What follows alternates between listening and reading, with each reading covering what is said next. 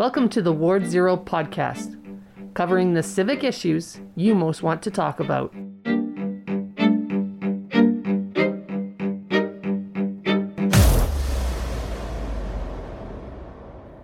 You are now entering Ward Zero. Hi, everyone, and welcome to season two, episode 13 of the Ward Zero podcast. My name is Esmahan Razavi, and I am joined by Darren Krause and Jeremy Zhao. We want to begin our podcast by recognizing that we live, work, and record this podcast uh, on the traditional territories of the Blackfoot Confederacy, including the Siksika, the Kainai, and the Piikani, Tsuut'ina, the Stoney Nakoda Nations, Métis Nation Region 3, and all people who make their homes in the Treaty 7 region of Southern Alberta. So uh, it has been a while since we've recorded. So, as everybody who's even halfway paying attention to Calgary politics, Alberta politics knows, a lot has happened. So we're gonna try to delve into as much of it as possible in our, uh, you know, more long form segment section of the podcast but we still have hot takes. How could we not have hot takes? And I'm going to throw it over to you, Jeremy, for the first one. Yeah, it has been a while. We were supposed to originally record on the day of the BC municipal elections. That was like winter winter festivity extravaganza day and wow the I, I know we're veering off Alberta politics here, but what a wild ride for a significant portion of the province. You know, here on Vancouver Island, we had so much change. We had one, uh, the city of Langford, the com- except for one incumbent, the entire city council was wiped out and replaced with newcomers. And in in Victoria proper, there was also a huge uh, change on council as well. So significant change just across the board. And I really wanted to highlight how excited I was to see just the amount of differences and nuances and and craziness that happens over in the West Coast. I actually think there is a little bit of relevancy to Alberta, maybe more than a little bit. I was paying attention to the Vancouver uh, municipal race because it, I lived there for a while.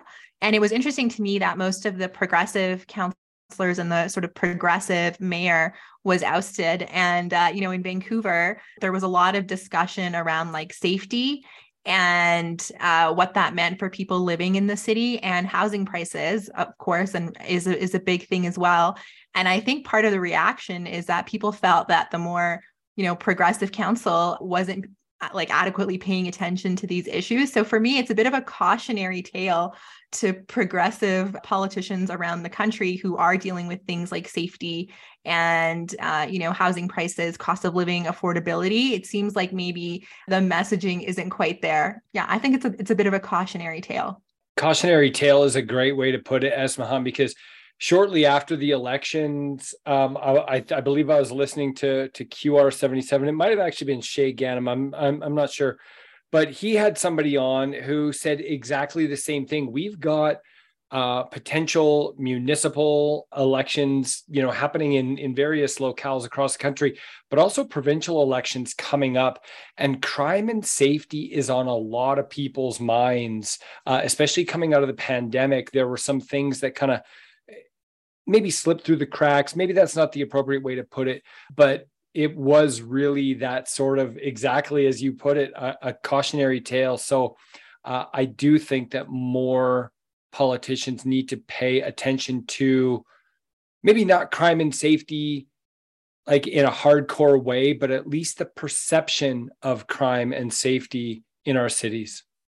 Yeah, and I, I don't want to make this a super hot, super long hot take, but um, I think there needs to be some kind of like recognition that people are feeling unsafe. And of course, like there is an understanding that there are like underlying issues and those are the issues that need to be addressed if we really you know want people to feel safe in communities but somehow progressive uh, politicians i think need to figure out how to communicate on this issue better because they are paying for it at the polls and they might pay for it at the polls in the us too Okay, so I have a hot take. I am devastated by the fact that three bears were euthanized. Four, four were you all four of them? I thought they only caught the three. Oh my goodness. Okay, well, four. That's even like more heartbreaking. So bears were spotted in the Discovery Ridge, Griffith Woods Park area of the city. Understandably, people were, you know, nervous about their uh, about their safety. Uh, I have family in the area, and they were a little bit nervous about taking the little dog out for a walk in the dark. But unfortunately, uh, the result was that, uh, and I hate this term, the four bears were destroyed. I absolutely hate that term. So I saw that you know, uh, Councillor Penner and, and Councillor Pootmans were saying how awful it is that that happened and we need to find alternate solutions. But like, there's a part of me that's like, oh, we are building out and out. And, you know, these are like, some of this is like the uh, habit, habitat, habitats of, of wild animals. And I hope that this is not something that we see more of in the future because it is so sad to lose four, poor, you know, healthy bears. It is really sad. Uh, I had the opportunity to talk with, and I know I'm going to get his name wrong as I try to say it fast, Anil Tahiliani, who is the president of the Discovery Ridge Community Association. And he said, and, and this just puts a little bit of perspective. He said he's lived in the community for 15 years and there's always been bear sightings. This is the first time where bears have come into the community and although he wouldn't lay it necessarily at the feet of some residents, what he did say was we posted information, we posted education, we tried to share with people what needed to be done. And he said some people may not have got the message, some people may have not done what we had suggested them to do. Councillor Penner was a little bit more straightforward, and she said it was willful ignorance on the part of some people. Uh, the province does have a very robust Bear Smart program that I think that they use in Canmore, they use in in Banff and other areas where there's there's wildlife conflict that's there. I think the reality is we're, that there's probably going to be more of this, uh, especially as Calgary continues to move out because even though it's slowed, we are still moving out into some of these areas. But particularly in that corner of Calgary, it backs right onto a park that is in a common wildlife corridor. So I don't want to say it was an isolated incident because there are sightings, but I think that people really need to take a little bit of responsibility. Otherwise, we may end up with with rules like they have in in Canmore, where everything has to be in bear safe enclosures and you can no longer plant fruit trees in your yards. Okay, Darren, you have a hot take too. Oh, I do. Uh, mine's to be really, really super short. I, I ask this question regularly of counselors every time something budget worthy comes up. So the city of Calgary wants a 3.8% increase to the budget plus 1.2 ish percent for development and redevelopment. So a, a 5% overall total growth for the budget. Yet there are so many different asks, whether it's fire, whether it's climate, whether it's downtown, whether it's tomorrow's Chinatown, whether it's transit, it will end the police, as we reported in Livewire Calgary, they want more money as well. And I just don't see how the city is going to be able to manage to get this all in to meet everybody's needs and still keep the, that budget growth at 5%. I, I just don't see it happening. So it'll make for an interesting budget debate. We are going to get a look at the budget uh, Monday. Uh, I know we're dating us, but that will be what uh, November 7th. We're going to get a copy of it. We're not going to be able to report on it until Tuesday but uh, we will be able to see some of the things that are going on there. It's interesting because it's kind of almost like the first real budget exercise for this council, I would say, right? Uh, they were uh, elected almost a year ago, and I, uh, this is the, the first one that they've really had the time to like sink their teeth into. So we shall see. Um, we'll, we'll read Livewire for all the details on Tuesday, Darren.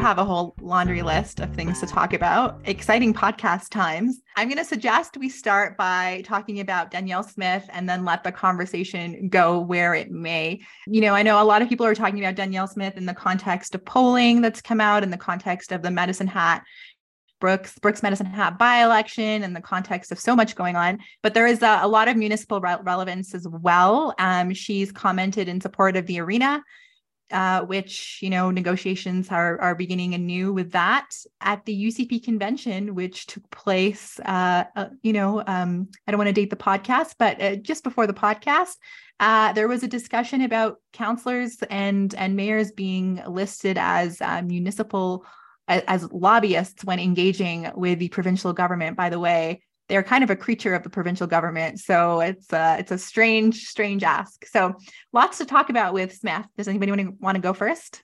I can maybe you can chime in and say there's so many mixed messages i guess you know now that i step out of the province and and and look from the outside you have her supporting the event center but you kind of have her sending signals of you know how she's going to deal with healthcare related subject matter or covid related matters. This mixed messaging i guess would be very confusing for people who would want to move to alberta or want would want to you know live in a city like edmonton or calgary.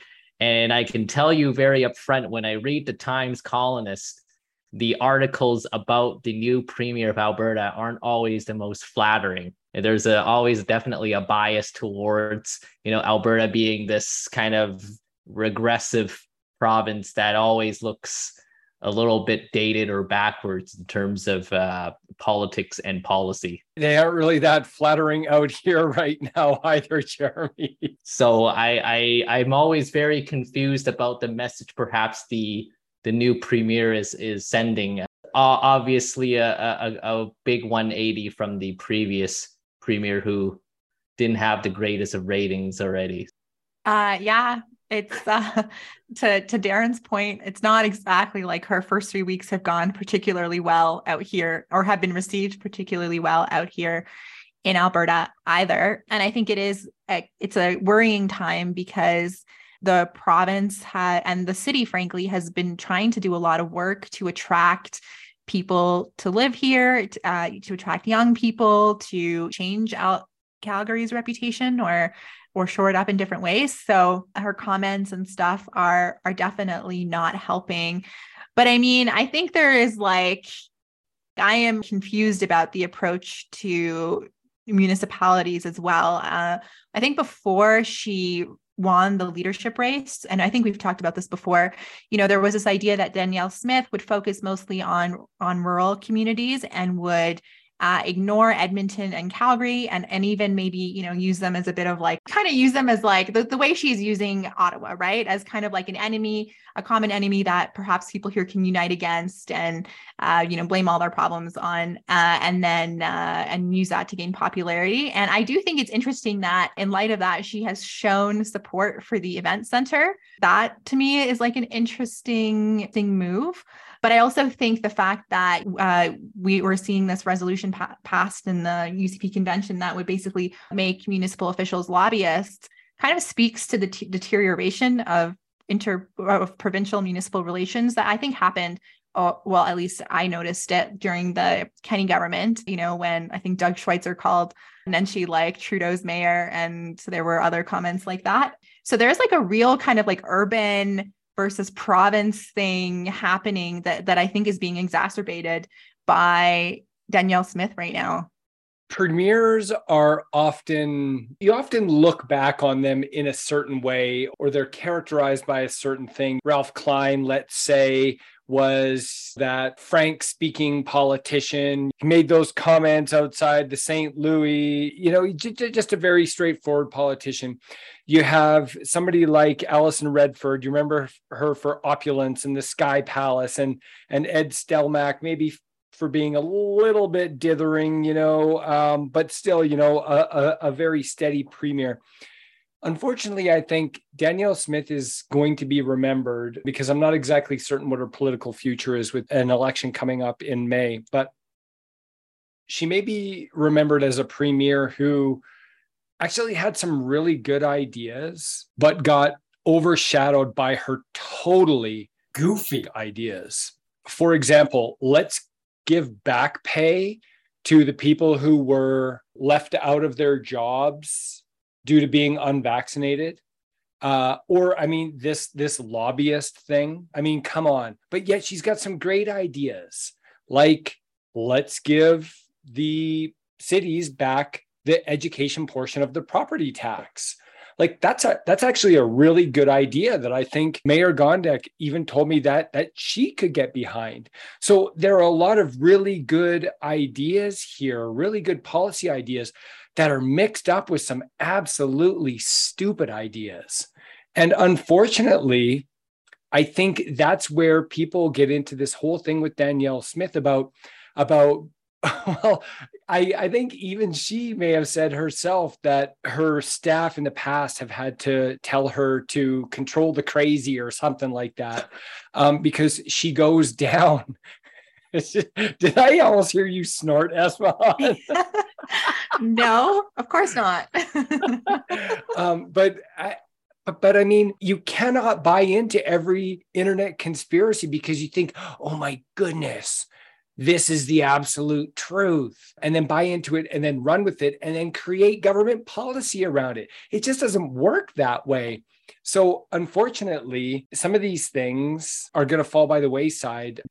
I will say on the specific municipal issue of the event center or the arena deal, I think this is a straight up political play that she knows the only way that she is going to win Calgary seats and be the premier for another four years is if she wins Calgary seats. And she believes, or at least her advisors believe, that the way to do that is by greasing the wheels for an arena deal here in Calgary.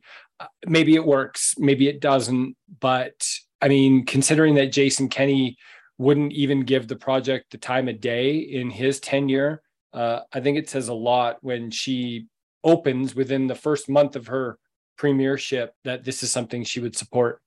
I think that's a, a really good point. Like, I think that you're right. I think it is a total political move. It's intended to kind of like bring back or shore up some of that support in Calgary. And I think maybe if we were living in a province that had no other problems, that would be fine because people would be like, you know, I really do want an arena. I would like to go see someone in concert uh, in the near future. But the reality is, and there and there has been, you know, provincial polling that's come out uh, in the last few weeks. Albertans are worried about their health care. They're worried about jobs. They're worried about cost of living. And like I think that, you know, if you're a, the premier and you're not speaking to these issues as, as your bread and butter issues, and you're talking about things that are kind of like they're just not what people are living on a day-to-day basis right? Like talking about the arena or talking about the sovereignty act like those are not things that impact people's daily lives when people are actually like really struggling in, in different ways. So i don't know how well this is going to work as a strategy. It, it, what a weird world that we're living in where you know a premier of a primarily conservative province would be okay with lots of capital spending. But for example, now I guess almost former Premier John Horgan had to backtrack on his $800 million Royal BC Museum upgrade. The, the recently they decided not to go ahead with the Olympic bid because they just said we don't have the money. We have other things to tackle right now. I just find that fascinating. You know, I just want to add one more thing, and I think it. I'm pretty sure it was Kristen Raworth. She had a tweet about the recent debate that happened in Brooks Medicine Hat.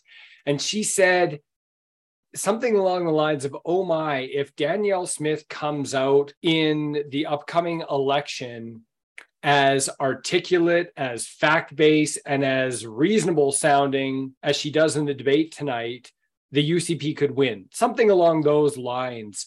And it that's really interesting. Maybe there's a there's a persona there that she puts forward when you know she's she's trying to do policy things because i actually think she's she's extremely smart and extremely politically astute.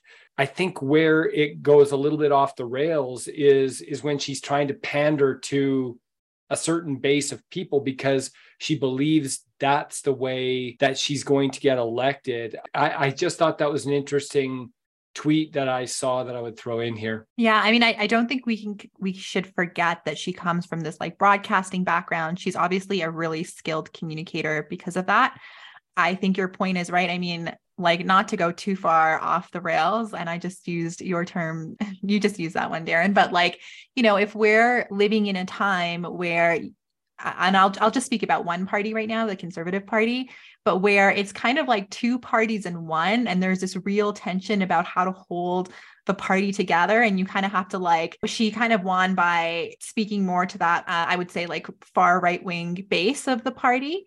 Then like what does that mean when you're trying to communicate to a general election audience and can you thread the needle and talk out of both sides of your mouth uh, effectively i don't know if I mean, maybe you can, but I don't know. I think Kenney has shown that you actually can't really do that. And so has Erin O'Toole. Like the at a certain point, the center does not hold anymore. And there is like a a real tension and and and even a split. And I'm not saying the party is going to split, but I just mean that like at a certain point you're alienating an audience that you need to win uh, and so I'm curious to see how she tries to navigate that over the next few months. And I'm also interested in this dynamic of now Edmonton and Calgary have fairly progressive mayors, right? In a, a fairly traditionally a conservative province, but we're kind of seeing the opposite in, in other big provinces, right? Ontario's now got more conservative mayors, I guess, being elected across uh, same point uh, Esmahan you brought up with Vancouver now uh, basically a a more right wing well they have a party system there so so he was elected in that way. So this dynamic between the, the stereotype of Alberta has always been very uh, conservative yet we have such progressive mayors. How does that play into the uh, 2023 election? Uh, I'm always fascinated by that Jeremy, you just provided a really great segue into another one of those ideas from Premier Smith that can kind of take us more to the municipal side, and that is parties at the municipal level. Oh, yes. I love how he's Esmahan's all like she grabs her hair like, oh my God, yes, I remember. no. no, but I, I mean, what do you guys think? Municipal political parties, how does that work out? Like, is it just Vancouver or do they have that in Victoria too, Jeremy? They do. And the the party, the slate that ran here was called Viva and Capital Daily, kind of like the live wire equivalent here in Victoria, did a, a very detailed piece about their deep ties with the PPC and the far right wing. And they ended up getting a very low percentage of votes, but it was very polarizing to the slate. But the previous election, they had a Together Victoria, I think, slate that was very progressive movement, and there were three candidates. I think three or four, all four, four of them won and were elected to council that way. So there is a uh, the ability to run as slates in Victoria as well. Esmahan, do you like the idea of municipal parties in Calgary at the municipal I hate level? it. I hate it like as someone like I, you know when i first of all when i moved to vancouver i was so confused by their uh, municipal system because they don't have a ward system there either which like is like wild to me. I was like who do i call if there's a pothole? Just any random counselor? But i don't think that's i don't think she's taking it in that direction. I just love the idea that in municipal politics people can kind of come together around shared values and like you know you might have like let's let's face it we do characterize certain counselors as progressive and certain counselors as conservative. Those lines do exist in an informal way but i think the lack of partisanship in some like at least at the municipal level allows for there to be some collaboration uh, in a way that doesn't necessarily exist elsewhere. And i think that it would be a real shame if we took that away. And i'm not sure how successful parties are in um, municipal politics anyway. Like because in Vancouver, there was this party called Vision Vancouver that was like the party. It was like kind of like, you know, the natural governing party in some way of Vancouver. And then they had like a total implosion and like disappeared. Now they're gone and this new party came up. And it's just, I don't know. I, I, I'm not a fan. Are you? No, I'm not a fan either for all of the same reasons that you had pointed out. So, no sense me like retreading over that. But I, I, reached out to Jack Lucas, who's a political scientist with the University of Calgary on this, and and he had some quick thoughts. And he said, "Yeah, we may not love the the idea of the party system at at the municipal level, But just like you can at the provincial level or even the federal level, you can always have independence, right? They can independence can run. I didn't get the chance because Jack was going out of the country or or off to a to, to a conference or something like that. Um, I didn't get the chance to say, yeah, but the money goes behind the parties. And that's where the real issue is. Not all of us have name brand, or or, or not all of the politicians have name brand in order to pull off an independent victory.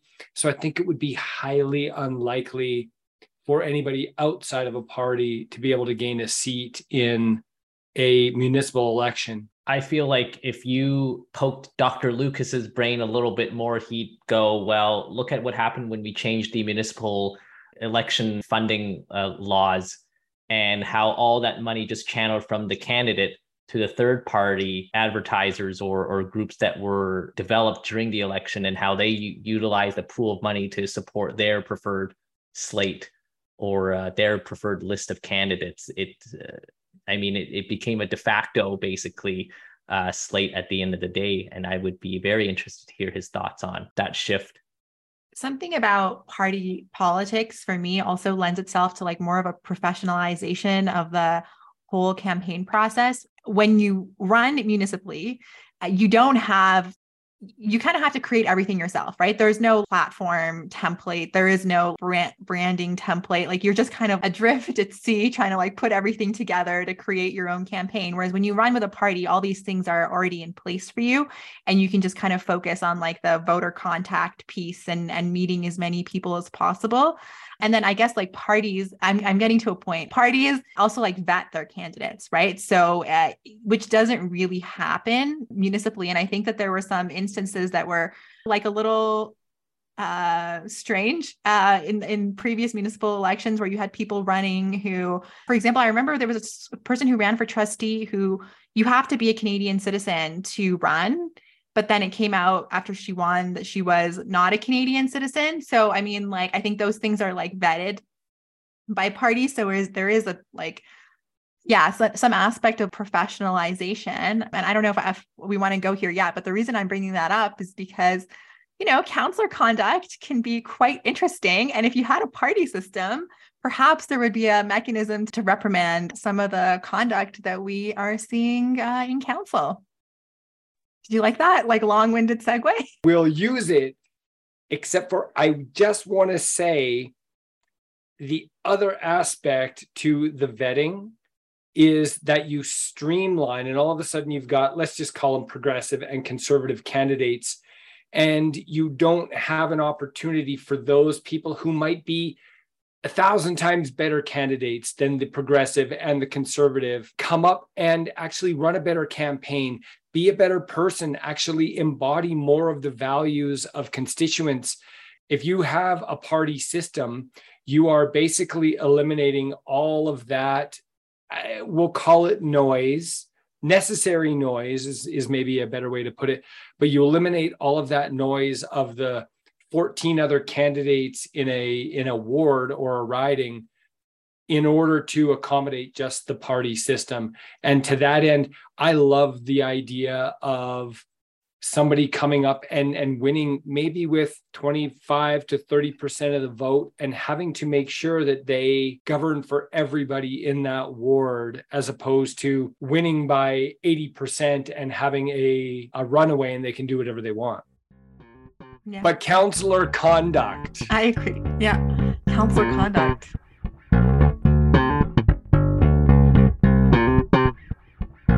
So, speaking of counselor conduct, an anonymous account released a video in which what appears to, who appears to be Dan McLean is sitting at a table uh, with a few other people, including who appear to be Jonathan Denis and uh, perhaps Craig Chandler. And in the video, there are prank calls being made with what appear to be sort of a a put on indigenous accent, right? Uh, saying like some misogynistic and, and terrible things. So that video circulated, uh, made the rounds, and uh, in council, Dan McLean uh, apologized. Before that, he he did a video um, where he, you know, Uh, he didn't apologize directly for what he did. He said something like, and I apologize for not knowing the quote, but something like, you know, I, I re- there are some things in my past that I regret. And uh, he made a pretty egregious comment, which was like, I've had an Indigenous girlfriend. I find that extremely, extremely offensive. Yeah. Anyway, he came to council. He apologized. He voluntarily took himself off of committees. Counselor conduct, what do you guys think? Interesting because one counselor is now voluntarily stepping down from all of the committees that he uh, was appointed to or elected to, and another one, Councillor Chu, uh, be, due to you know limits in what the mayor and council can do in terms of reprimand or or or or their powers, he is now back on basically the the rounds of whatever uh, committees or or or boards that he's appointed to or elected to again. So, you know, if if I were to compare the two alleged or, or what appears to be a uh, you know alleged misconducts of these two particular counselors, one would say you know there there was one that was definitely more uh, serious, and the other one I, I'm I'm not downplaying the the seriousness of it, but the actions of what a counselor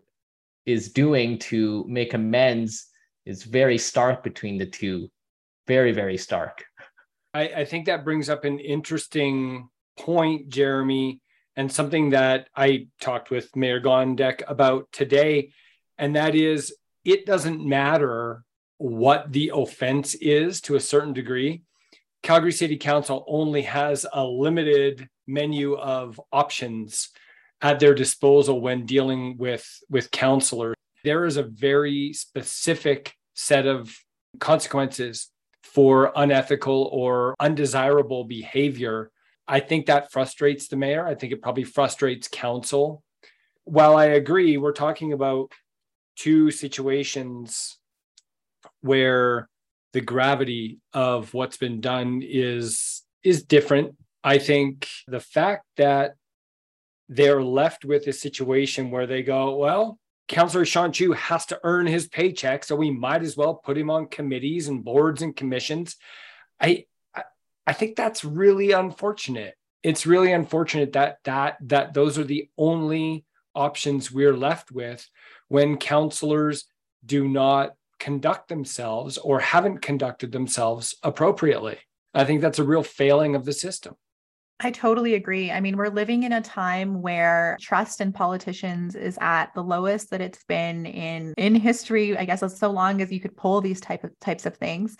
To have a system where people can act so egregiously and then face like if you know, you know how people love to say, government were a business, then like we would run it X, Y, and Z. Yeah, if government were a business, a lot of these people would be fired or be like put on leave with no pay, frankly speaking, right? But somehow we as citizens, and I think I mean, I don't think I'm naive in saying this. Like when I vote for someone, I expect that they recognize that as an elected official, they will be held to a higher standard of, of conduct, a standard of conduct that I think like reflects the gravity of the fact that they're in, they're entrusted to behave in a certain way and it, to behave ethically to behave in a way that is like non-discriminatory as representatives of our votes or whatever you know to kind of go into voting with that sort of faith and then to see that faith violated in different ways and to know that there is no mechanism to to address that. And you just kind of have like people okay like whatever they're doing whatever and then they just take one apology don't do it well do another apology and then uh, and then you know they're like okay well i'm not going to be on boards and commissions. Okay sure but like is that i don't i don't think that's an adequate solution at all.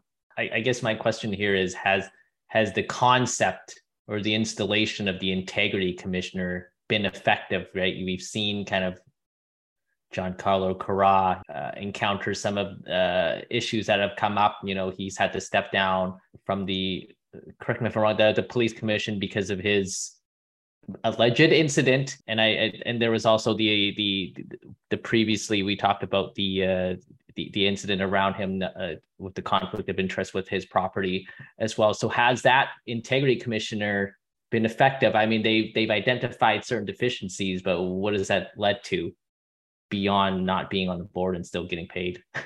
Well, that's the interesting thing is that I actually think the integrity commissioner and the ethics advisor have done a really good job in not only advising council in where they're overstepping bounds, but they've also investigated a number of these claims or a number of these incidents that that, that people have have reported. And the problem isn't in the integrity commissioner or the ethics advisor. The problem is in the latitude they have to implement sanctions. Mm-hmm. And I think that that comes under the the municipal government act and that's where the problem lies. With that said the mayor did remind me today when we chatted that the recall act she said she believes it comes into effect later this spring. Should there be well, i don't know how many they need something around like 68,000 people to petition for Sean Chu's removal they could remove Sean Chu if they wanted to. I don't think that'll happen in the case of Dan McLean, but I don't know. I mean, DJ Kelly pulled, I think, probably about 30% of the vote. Could another 38% of the entire population in Ward 4 turn on Sean Chu? I think it's highly unlikely, but that option is there. Yeah, the Recall Act, which I I don't feel great about. I mean, I I wish there were like uh, again, like I wish there were alternate mechanisms to deal with this kind of thing. And I think it's just disappointing to know that, you know, this is a this is like kind of conduct that can, can go relatively unpunished, but I don't want to get punitive. I don't want to get punitive here.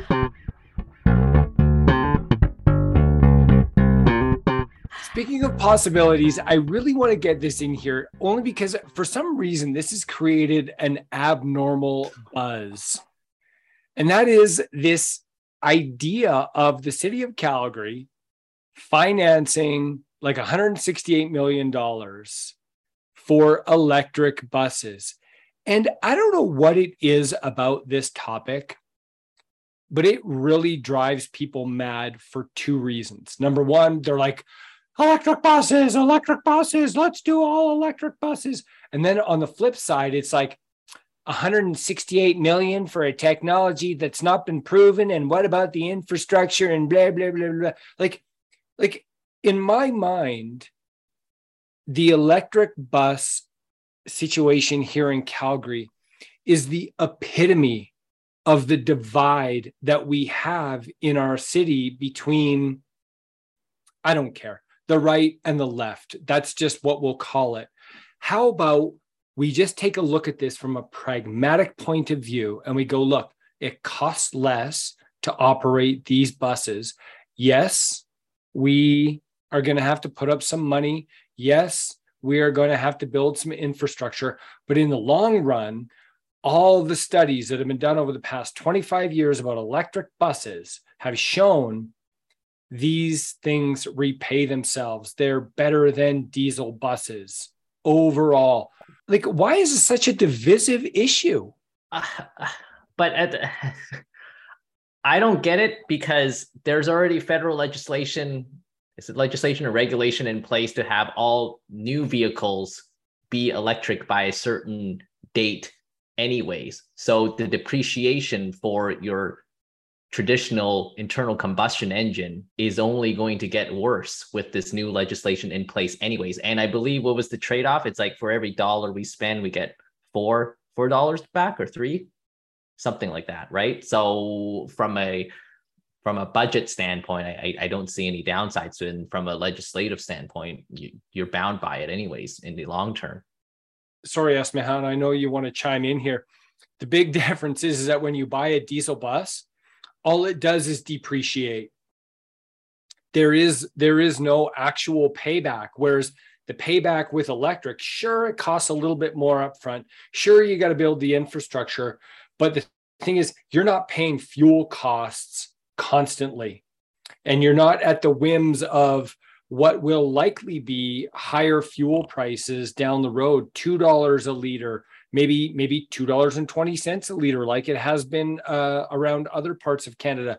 That's the reality of of where we're going, and the fact that that folks can't see it along with what you said jeremy about that we're trying to phase this stuff out to me it just seems like obvious not to mention the fact that the financing that the city of calgary is doing all of the money that they're saving is going to be there to pay back that loan that they're going to get so that there it's it's actually almost free buses for the city of calgary they're going to get another $300 million of federal grants or, or, or whatever to pay for the buses. And we're going to be able to pay everything back over the course of, I think it's 10 or 15 years through the savings that we get from using these buses. So they literally are free buses that we're getting just by entering into this agreement. Like you would know this more than me, Darren, but I don't know that this is like unique to this situation at all. It does feel like just commenting on like the state of politics. There's so much information, misinformation, I should say, around issues like this. And th- those are the things that end up driving the conversation. And I think it comes from a place of like fear and anger and, and things like that. But it makes it really hard to have like actual policy discussions about things like this because what you like, what we, what we actually want to debate is totally obscured by like things that are untrue, right? So I think that's a little bit concerning for me because uh, I, I, worry that like g- good ideas like this uh, will be lost because there's so much vitriol. And I want to add that interest rate is like one percent or something. That it's like super low loan from the uh, infrastructure bank. Is that located in Calgary? I forget, or maybe maybe I misinterpreted there. They had the, some bank. Maybe it's the Russians. uh-huh. Their influence. Esmahan's like allegedly legal issues, legal yeah. issues, Darren. Yeah. Stop it. allegedly. How many times did I say that this podcast? Take a um, shot every time.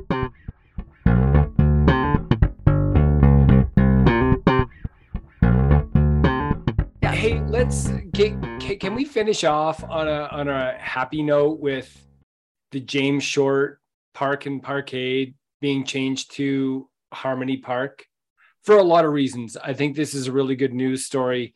Not to mention, I, I mean, just on the surface, this is a, a, a situation where the Chinese community in Calgary had a lot of input on this park and the renaming. Of course, James Short, uh, he did have he did have an influence in Calgary, and and he was uh, a prominent early Calgarian, and and he did contribute to society. But what he also did was he uh, fomented anti-Chinese racism here in the city of Calgary, and he wanted to prevent uh, Chinese business people from from operating in the city.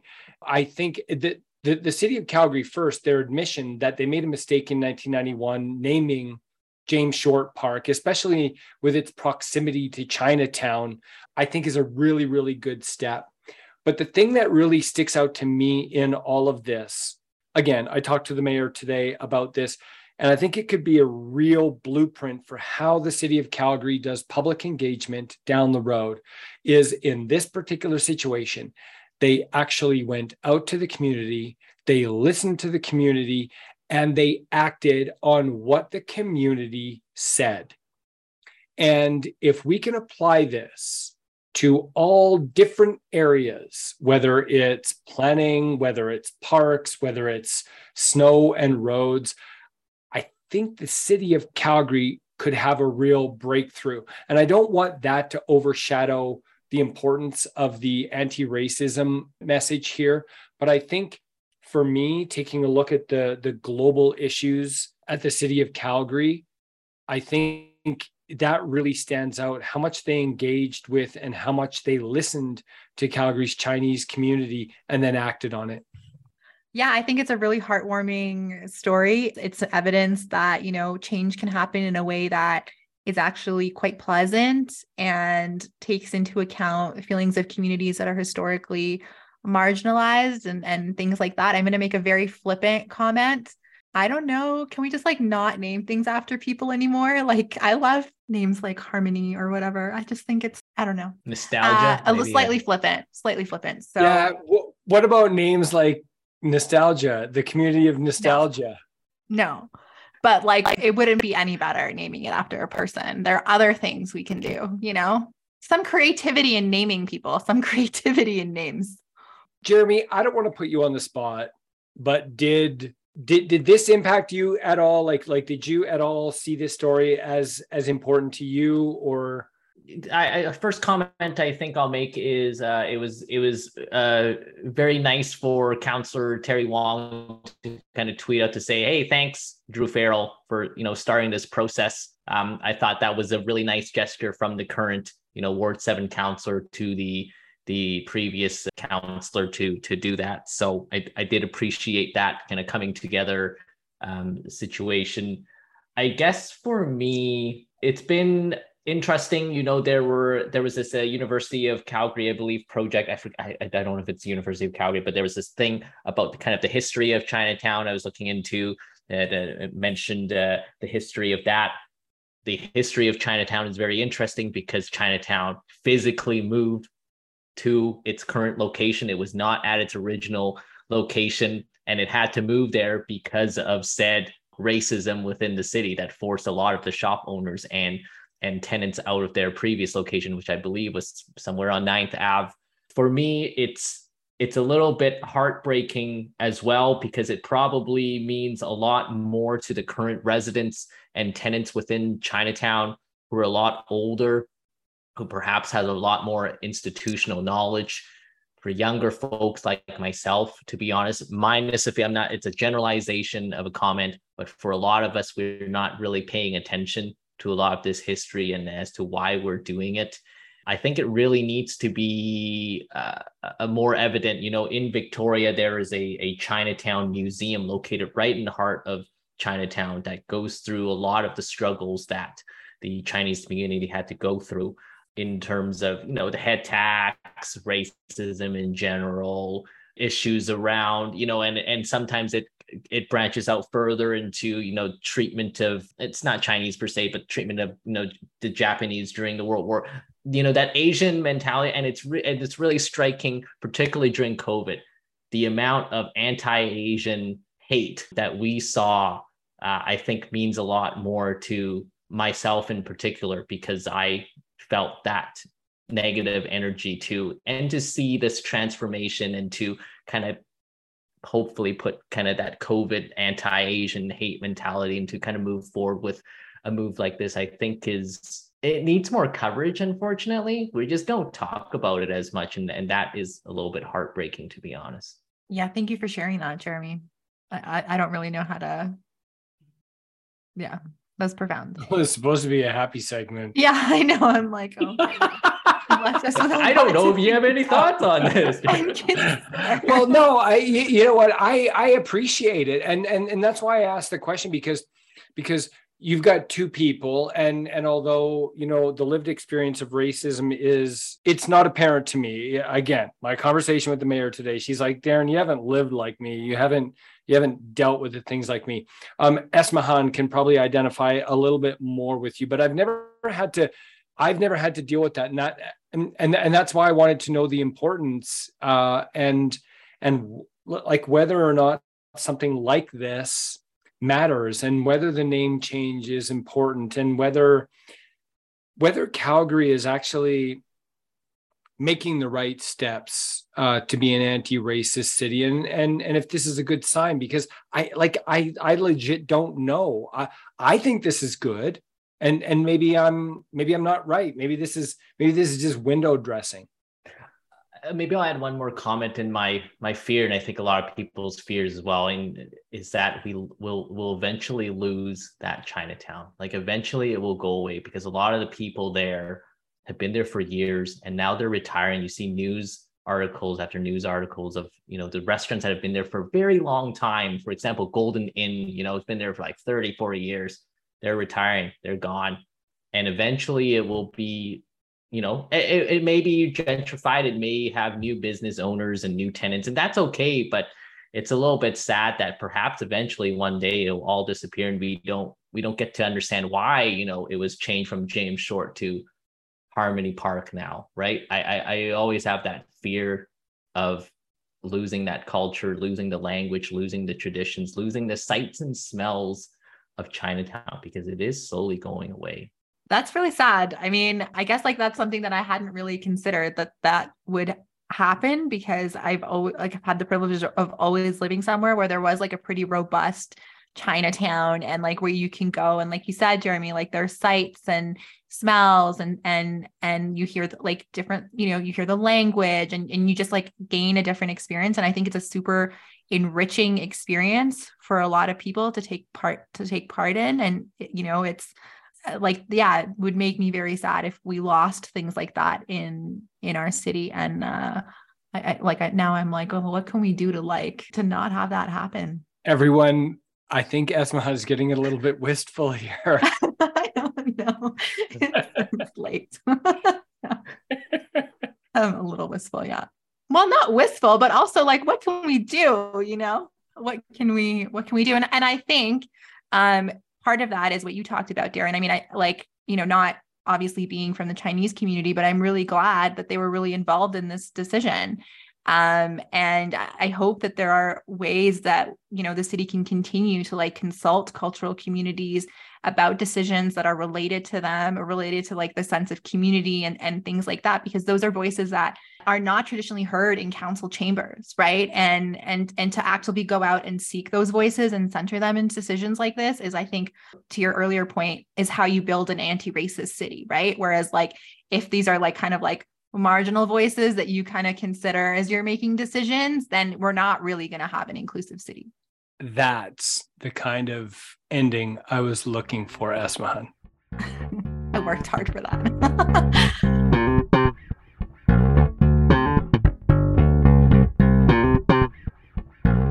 okay, well, thank you for tuning in. I'm going to throw it to you for a second, Darren. Yeah, you know, this is that one moment in the show where I go, look, we are a reader funded operation. Uh, and honestly, we are funded primarily by community members. We want 500 people to donate 10 bucks a month, and you can do it at patreon.com slash livewire Calgary. There's also an option to make a one-time donation, and you can do that at livewirecalgary.com under the membership tab. Aaron Toombs and I have spent a lot of time building and fine tuning some of what the next iteration of Livewire Calgary is. And our focus right now is on the membership and, and what we're going to do to build a little bit of a community and how that community can have an impact moving forward. So if you're interested, if you if you want better journalism, if you want a better city, join up and sacrifice that $10 a month for for a better Calgary. Thank you, Darren. I am a member and it's I've never regretted it. So thank you. Okay, so thank you so much for tuning in today.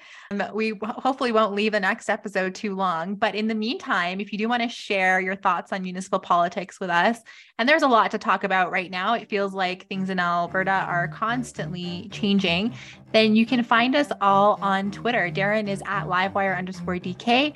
Jeremy is at JZ from Calgary, and I'm at Esmahan YYC. Share your thoughts with us. We would love to hear them. But until then, we will talk to you next time.